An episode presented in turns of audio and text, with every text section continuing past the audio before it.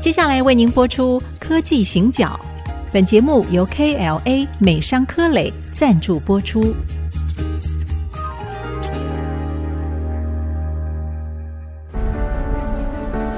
从区域情势、产业变迁到文化体验，娓娓道来全球供应链的故事。欢迎收听《科技行脚》。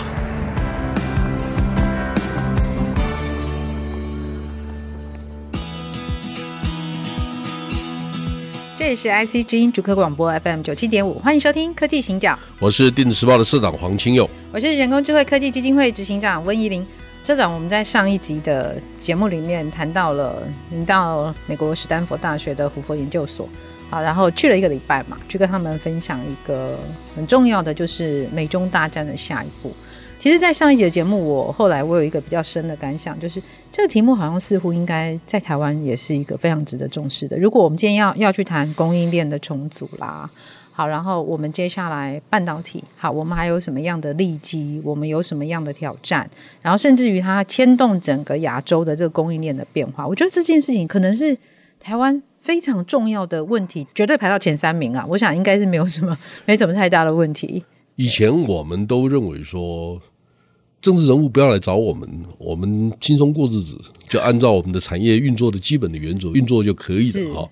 但是我们发现市场好像不是这样子对。最近大家都理解哈，地缘政治影响了台湾很深。是是，那很多人甚至会说：“哎呀，我们会不会担心下一个十年我们的精英都被掏空啊？等等等对等哈。”那先不管大的趋势有什么改变哈，我们总不能惶惶不可终日啊。对啊，你我们一直总是应该怕找到一些是方法是，优先顺位对嗯应该做哪些事情好，那我想我们每一个人都有责任的哈，毕竟我们在这行业里面是受惠于这个行业嘛。对，对不对？那我到 Stanford 去开会的时候啊，我印象最深刻的是，他们为什么能够找到很资深、优秀，甚至在中美关系上面一直常年半个世纪都在研究这个领域的专家，是，是跟你讨论这些问题，对，然后他们都言之有物。嗯嗯，好，那台湾的好像是杂牌军，我们就是拼凑着去了。是好、我上次有说过，我并不是我们政府推荐的，嗯，是美方推荐的，美国人推荐你去， 所以是好、那因为他看了我们的英文网站，觉得我们英文网站内容充实，是那很多是谈半导 体的，对他们觉得我才是专家，是，那没有看我的书啊，我说，嗯呃，好吧，好吧，那我去了我才知道哈，嗯就是第一天坐在我隔壁的有一个叫 Orville，一个很有名的教授，是就后来朋友告诉我，他原来是 Berkeley 伯克莱新闻学院的院长。他是哦对一九六零年到台湾第一代留台湾的美国留学生，哎，一九六零年来台湾， 1960年对，这到底是哇哦哇 为了什么？哦！他说他进的，他跟我聊天呢、啊他嗯说我经常骑脚踏车到总统官邸逛一逛啊，好、嗯那是那个时代，对，一九六，嗯所以他是很资深的中国专家。是然后第二天呢，开会的时候，坐在我隔壁的主持人是那个美国海军四星的上将，是叫 James Ellis。是他就是一九九六年台海危机的时候航母战斗群的指挥官，四颗星的上将。 好、因为很很难得，我的确跟很多三颗星的将军吃过饭的啊，我没见过四颗星的将军。我还跟他开玩笑，我说是你是我第一个见到的四啊颗星眼将睛军。眼前有特别闪 吗？多一颗星。他他告诉我哈、嗯他是海军战斗机的飞行员，然后其实哦，他他是被信他任打是过越战，打过波斯湾战争，然后他是飞行员。好、是哦他他告诉我说，哦，你不知道，那个上了天空以后，那个专注啊，嗯，那是一种无可言喻的快乐。真的好因为你哎他必应该须年纪很大了吧？他七十四岁， ，OK 哎 OK，呵呵，好、但是炯炯有神，是讲话也很有力气，哈、对那谈吐也很好，所以我跟他聊得很愉快，我坐在旁边嘛，就一整个上午都在聊天。嗯嗯，好、然后在隔壁还有一位是共同的主持人，叫做 Larry Diamond。嗯哼，这位先生呢被称为民主先生，被那个《时代》杂志是他很有名，很 Larry 有 Diamond 名是，David Diamond，他就是 Stanford 那个台湾研究计划的主持人。对我们也谈了很多哈，但是回过头来，我想跟大家讲说，内容不见得不适合我们今天嗯详细的跟大家报告，但是我只是嗯说，为什么美国的一个私立的大学愿意长期哦，长期筹组这样的一个研究平台，是然后邀请台湾的专家一起来讨论他们所认识的中国大陆，嗯他们所认识的台湾，好、甚至东亚的情势。是那我想，我那一天除了告诉他们观察半导体产业应该有两个不同的角度，一个是从市场面，一个是对从产业供应面，这两个是不一样的角度。啊台湾是各自的角色比重，它其实是不一样的。第二个，当我跟他们说，台湾的 IC 设计业占全世界百分之二十四，而韩国不到两个 percent 的时候，每个人都瞪大了眼睛。我说我没有糊弄你，我是韩国专家。嗯，哦，是因为韩国前十大的半导体设计公司加总起来的营业额是二十八点九亿美金，非这常少， 非常少。哦非常就是少就全球的设计业来讲，大概对一点五个 percent，是因为还有一些其他的设计公司啊，对那加起来应该不到两个 percent。那不是他的强项啊。对对对，那是关键的原因就在于他们没有出海口，就是他设计出的半导体，一方面他们比较不容易找到好的晶圆代工厂帮他们代工之外，嗯，更难的是他没有零件通路商帮他们销售到红海、广达、人保、伟创这些公司上面去是，是，所以以不要小看台湾的每个环节哈。嗯也许我们会觉得林建通路上的毛利率不高啊，但是不要小看他们。大连大一年有两百八十二亿美金的营业额，文业有是一百六十一亿美金的营业额是 a v n e 在台湾有一百亿美金，所以你要知道，他们在整个供需体系里面，他们是串联的、活化的整个供需体系非常重要的环节。没没有他们河流不到海里去啊。哦对是 啊是。是第二这意个，思他们做 warehousing 做仓储，是好，比如说他们在香港，可能在桃园或者在新加坡都有大型的仓储中心，让他协助你把所有的零件模组化。是好，他们协助你说你跟他下订单，他四个小时之内跟你交货。哦，这种运作的体系在韩国不像台湾这么健康，这么有效率。对哦，那台湾因为资本运作的优势，嗯，大家知道哈、如果台湾的利率的成本是一点五，美国是四点五哦，是，所以你要知道台湾比较便宜哦。对，所以以台湾在做量产、大规模的运作的时候是有优势的。是是那我就跟美国的朋友说，你们一定不知道一件事情。嗯哼，好，如果台海升坡，台海有军事的一些作为的话，那受害的不是只有台湾，韩国、日本的工业体系也会受害。就是说，我们如果从供应链这样来看的话。这个护国神山护到的，其实还不只是，因为我们通常就把关键会摆在台积电嘛，对对好，对我们就觉得只有台积电对，可是不是哦，不是我们这个这个山影响非常重大哦，我们刚刚做完研究哈，对电子时报的研究中心在针对全世界前三十大 EMS 制造厂，今年前三季，我讲二零二二年的前三季，是前三十大的加总营业额是四千两百五十五亿美金，是其中百分之七十一点七是台商。嗯，就意思是说，外包代工的事业有七成以上掌握在台湾人台手上。是那如果台湾的资本运作、人力结构，比如说 IC 设计、模组化这些过程无法顺利操作的话，是那韩国的零件也会受到影响。日本的 Murata、春田制作所、是，好罗姆、对 Renesas 是， k y o s h a 你又认为他们没事吗？哇，那不是只有台湾的问题哦。对所以台湾呢，其实说哈的全世界半 导体跟 ICT 产业的供应链，只是大家不知道而已。对嗯我们躲在后面，所以呢，我现在一直在怀疑一件事情啊。台湾一直在谈新创、新创、新创，但我们要创什么新的啊？我们的问题是我们自己最核心，别人非我们不可的，我们都觉得哎呀，反正是鸡肋啊。对，你知道我意思吗？我知道我知道哦，对软体很容易被替代哦，是但是硬体很难被替代哦。因为硬体它牵涉的整个包括流程工序，它整个是非常我非听常说细致的。桃园有两千家报关行，是他们报的可能很多是半导体哦，呃对只是他们不知道而已 啊。呃对，反正哦，是所以就算是这样，为什么我特别我在写那个从戏骨看台湾哈、哦，嗯嗯，或是说我们机会太多了，那台湾人好像蒙着眼睛，什么事也不管，嗯，就蒙着眼睛有一个好处了， 是就是反正就是傻傻的干嘛。好对，傻傻的干，很专注，哎效率就变得很好，这也是种好哎处。这这是 一个对，但是接下来好像不是这不样就可以这样子啦，不对可以这样子啦。就对是我们真的要知道说，哦，那到二零二四年的时候，百分之十五到二十的笔电会搬到越南，百分之十会搬到泰国。 二零二四年，二二零二四，二零根据我们的研究是这样子是。我们最近是有针对这个做一个很完整的报告。是我们针对 EMS 前三十大制造厂，嗯嗯，我们针对因为海外生产分散型的生产体系越来越重要。对，诶，露露，我记得我上礼拜我有谈到说，我们有四个不同的情境嘛，有对不对我们就是主要谈啊四和个解情嘛，境，哈，对一种是和解，第二种就是僵局，第三种是是孤立，第四种是战争。对好，那我们认为现在是在第二跟第三之间，是，就是我们在于僵局跟孤立之间，嗯而僵局跟孤立之间最需要考虑的情境，它就是分散型的生产体系跟是区域市场。是哦，所以区域市场也很重要。对嗯那我的问题是什么叫区域市场？哦，举例来讲，开放主网会会不会越来越重要？嗯就 Open RAN，是好，Open 哦 RAN 是地方型的、国家级的、区域型的电信公司，它的角色就比以前就重要的，对不对？对第二种就是说，诶，大家知道吗？印度到二零二二年年中为止，它有六十八家独角兽的公司，对，他们是需不需要更多的硬体的解决方案呢、嗯嗯嗯，它需不需要是做软硬整合啊是？它会不会变成台商前进印度的时候重要的合作伙伴呢、是大家还在想旧的系统啊，大家还在想哦我、怎么把面板卖给你吗？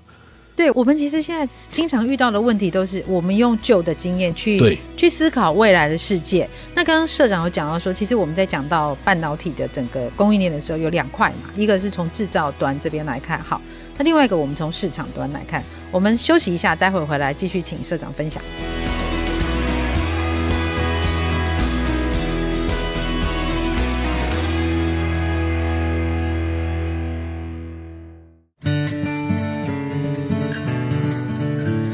欢迎回到科技行脚，我是黄清勇，呃，我是温依玲。我们在上半段的节目里面，呃，社长跟我们分享的他在呃 Stanford 跟美国的专家们分享的一些经验，然后其实我们就很快可以看到，整个台湾哦，在半导体供应链上面的关键位置，其实不是只有台积电一家，而是我们这么长的一段时间，我们整个培养起来的这个紧密相连的供应链，还有我们可能速度非常快，哈，我们非常娴熟，在过去的这些产业链当中，怎么样去运作的逻辑，我们是很清楚的。但是为什么我们现在一直都在谈地缘政治的风险？是因为呢，以前可以不管，但现在政治我们不能不管，因为政治的手一进来的时候，我们就发现说，哇，我们习惯的那一切都四分五裂了。好，所以呢，社长您您在上半段节目有谈到说，我们看半导体的时候，两个角度嘛，一个是制造，然后一个是市场。好，所以下一步呢，我们会往哪其实、边啊走？、我特别强调一个社会或一个组织的运作的体系，它怎么形成的。那我到美国去，我自己觉得我给自己一些 mission，就是任务。嗯我说第一个，我要让美国人理解台湾之外，还多少带了一些尊重。那怎么做到？这个对啊哦就这用很专业重要知识说服人家是，对不对是？他都读书人嘛，Stanford 教授，很多人不是只有一两把刷子，哦很多，对不对？是他有们很多把刷子是哈，是很多人都很有经验。是好，那跟他们对话的时候，我第一个告诉自己说，我从一九八五年回台湾，嗯，就一路跟着台湾长大。对第二个，我跟电子业、半导体业的老板这么熟，他们经常给我很多他们的看法。是第三个，我很用功，我不认为我比他们不用功。嗯。第三个，我有这么大的团队在帮我做这个事情，我不会比人家差。是好，那最近五年呢，我写了五本书，每一本书都自己自问自答，嗯自己还有很多问题，并不是真的深刻理解。是当然，相对于一般人来讲，我对于亚洲的问题的理解，我想比是比别人好一些。是所以我在表达我的看法的时候，我也知道，嗯美国的专家也在瞪着我，看着我，他们也对很惊讶。是。好，诶，为你什怎么么台知湾道的 他们不知道的 Yes，事？ 为什么台湾的媒体的老板有这个本事可以谈这个事情？是后来我聊天的时候，我告诉他们，我以前是智库的老板，而且我们现在研究中心比记者团队还要大，嗯，所以大家也都比较容易理解我对们的背景跟我们操作的方法。好，重点来了，就是说，我们不是只有告诉别人我们的半导体业在全世界到底有多大的影响力，我还顺便把台湾的 ICT 产业供应链在全世界的影响力 highlight 了一遍对，告诉他们说，我们不是只有半导体，你搞错了，哦，你少了对这一块啊。另外一块，这两个是相辅相成的。是是好、最后一个哦，如果台湾受害，嘿，很抱歉哦，不是只有台湾，日本、韩国都跟着在后面，亚洲供应对 链，整个个整个岛对链都会整出问题。是然后，当自由民主社会出问题的时候，美国可以活得很好吗？其实我是把大家绑在一起。最后一个，我是告诉大家有前瞻性的一些想法。是好，我后来我有谈到说，知战之日，知战之地，这是《孙子兵法》里面的八个字，就是说对你要知道十年八年以后你可能会面对的情境是什么。是那现在 plan before，你现在先做预测，先做判断。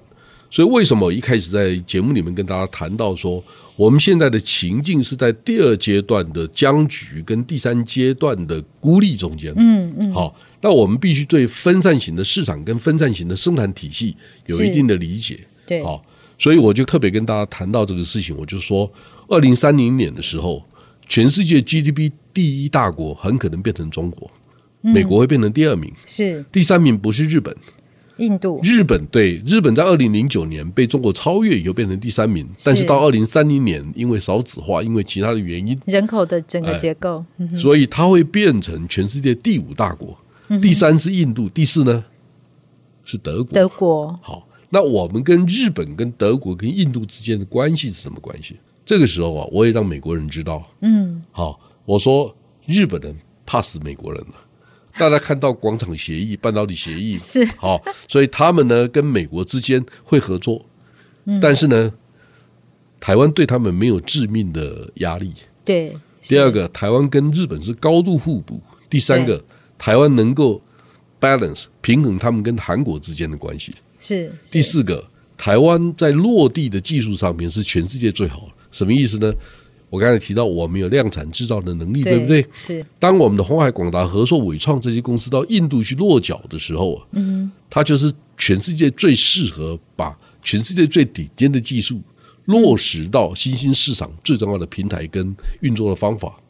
我说，如果没有台湾，这件事情做得了吗？如果我们下一个阶段是电动车，是电动车不会只是在美国、加拿大、德国生产，嗯，电动车一定是分散型的生产体系。我们看到 VinFast 是，越南的汽车厂已经开始外销了，对，我们也看到二零二三年嗯，中国的汽车电动车的总产量会高达九百万辆。全世界只有一千四百多万辆，他们做九他百们多万辆900对，所以你会知道它是上下游整合的哦。是全世界的电动车现在生产体系最完整是中国大陆，对，哦，所以对大家知道，汽车会变成中国大陆的突破口。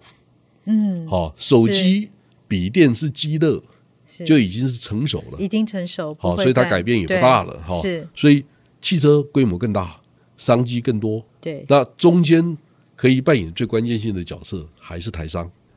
好、对所以我们在中间要扮演的角色跟价值，台湾人必须有充分的理解。嗯，我们必须形成自己的论述，同时是讲给美国人听的时候，他们也会点头。嗯好、讲到他们要点头。好、就是说我我自己很清楚。其实我在两天的会议结束了以后，我就拜访了很多戏谷的科技公司，嗯，跟在戏谷的一些华人朋友是哈、我的一些老朋友，我有看到几个问题，我也顺便跟大家分享一下。嗯哼，就的确，戏谷的科技公司，特别是半导体业，他们有很多裁员的问题。是哦，那现在问题是说，这些人会想回台湾或者参与台湾的体系吗？那如果我们需要他们，我们应该怎么去论述、讨论这些事情？嗯，好，是第二个，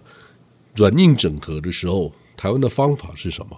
第三个，我们能不能让细股的科技公司开始把台湾当一回事？什么意思呢？大家知道哈，嗯其实我在上礼拜五哈，我们做年度科技大事的讨论的时候，有一家是德商，德国很很有名的半导体公司，是嗯他负责策略的负责人来找我，他说社长刚才演讲的时候有提到日本跟德国跟台湾之间策略伙伴的关系，将来怎么去定义？对好，我就说你有发言权吗？什么意思呢？我就嗯我就问他，我说如果德国的公司根据我以前的经验，好回答这些问题都是德国总部才能回 答。如果你没有能力回答我问题，我为什么要回答你的问题？嗯哼，是，好，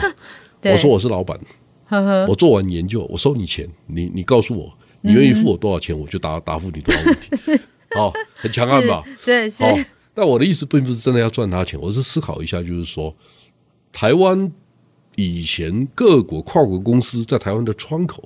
它只有承接总部的能力，它并没有代表台湾。回馈总部消息的能力，这一件事情我们能不能改善它？嗯，就是说我是们过去永远都是被动的。对好，那台湾人也很习惯被动，台湾人很会听问题，但不太会问问题，对或者主动发表意见跟看法。是，当然，跨国公司有很多定义了，哈，比如说哪一个层级人可以发言，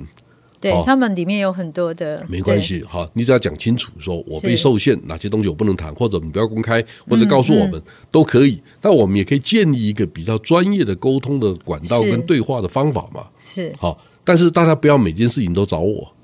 好，我没那么厉害。第一个，他有很多不同的领域的专业；第二个，是我老板。嗯，我那一天有一个，也有一个另外一个朋友来问我，我就说，我真的需要了解你的问题吗？我了解你的问题以后，对我的公司的运作一点帮助都没有、哎，他到底做什么产业啊？ 我已经忘记了。了，因为对我来讲也不重要。啊不我重我听完了，我 就觉得你为什么要告诉我这么多？对然后他说他想请我到他们公司去演讲，嗯然后他就告诉我啊，我们的策略怎么怎么说。我说我真的需要你知道知道你这些东西吗？你愿意付我多少钱让我了解你公司以后再去帮你们公司上课？嗯通常不愿意啊，通常只是说哎你你就知道了跟我们讲一讲吧。没有，我觉得你口才挺好的，让你来跟我们同事讲讲，应该可以长我们一点见识啊。对对 对对现在好很多是这样，就就有点变成说，哎，开个玩笑哈、嗯我常常觉得我自己像小牌的歌星，还让还让你点唱的。啊，没有，我们都说那个叫江湖歌 女，哎，对， 就是会需要暖场啊， 或者是我只是很很很感慨啦，人、嗯哼人老色衰，已经没有什么影响力 没有没了。有，人家吃饭的时候有要有音乐嘛，哦，那觉得比较高尚一点的时候，就会请你去，请有没有？哎，请这个音乐比较请那个费玉贵，清来唱歌。对 是这样的，没有，这都是开玩笑，好，好我们不是真心的，好哦对对对对对。对，其实我我常告诉我们的同仁哈，我就是说、我们要有一个 mission，嗯哼，就是让台湾产业繁荣。是这件事情呢、用很多种方法跟角度。当你有热情的时候，你就会不断的去思考，诶，为什么不能用不同的方法来解决这个问题？是，好，我刚才跟那个德国的这个这家嗯半导体公司的负责人，我在跟他谈这个事情的时候，我心里面的想法就是说，我真的很希望你有影响力。是，当他们是有影响力的时候，是我我们也自然水涨船高啊。对，好，第二对个，我是跟你站在一边的，我不是站在你对立面的，是是对是，不对？对你别搞错哦。对好，第三个，但是你真的要搞清楚，是，好，这是是很很昂贵的准备过程，对你自己要准备，我们也要准备，对我们都要准备好，才能把这事情做好。是，那台湾呢？其实我最感慨的，我写了十篇，从戏骨看台湾，最大的感慨就是我们都没有准备，还活得这么好。对。其实今天的结论应该是说，应该是落在之战之日、之战之地。虽然我们中间有穿插一些什么江湖歌女的这种笑话，对，但其实这是一个非常严肃的问题哦，而且不是只有国家需要去关注。我想，其实我们每一个人，我们在产业里面，在我们的岗位上面，我们都需要关注到底未来会怎么演变。然后我们在台湾，其实我们没有太多的资源，所以我们一定要知道这个趋势的变化的时候，找到一个最佳的施力点，然后我们就站在那个位置上面屹立不摇。好，那呃，我们今天节目在这边呢告一个段落，下次继续跟各位分享社长的所见所闻，谢谢大家。谢谢。在节目的最后呢，我们也要跟大家推荐一个全新的节目，是由 DG Times 电子时报跟 ICG 联合制播的《国际临界点》，要用轻松的方式，用你可以听得懂的方式，带您进入到地缘政治的世界。从美中科技战到乌俄战争，强国之间的角力战到底会怎么样牵动全球科技产业的发展呢？这个节目是由 DG Times 的总编辑乌林祥来主持，他将会深入访谈各个领域的学者专家，进行全球产业与地缘政治的对话。好节目不容错过哦！本节目由 KLA 美商科磊赞助播出。全球半导体设备领导者 KLA 关注人才培育，邀您成为改变未来科技的先锋。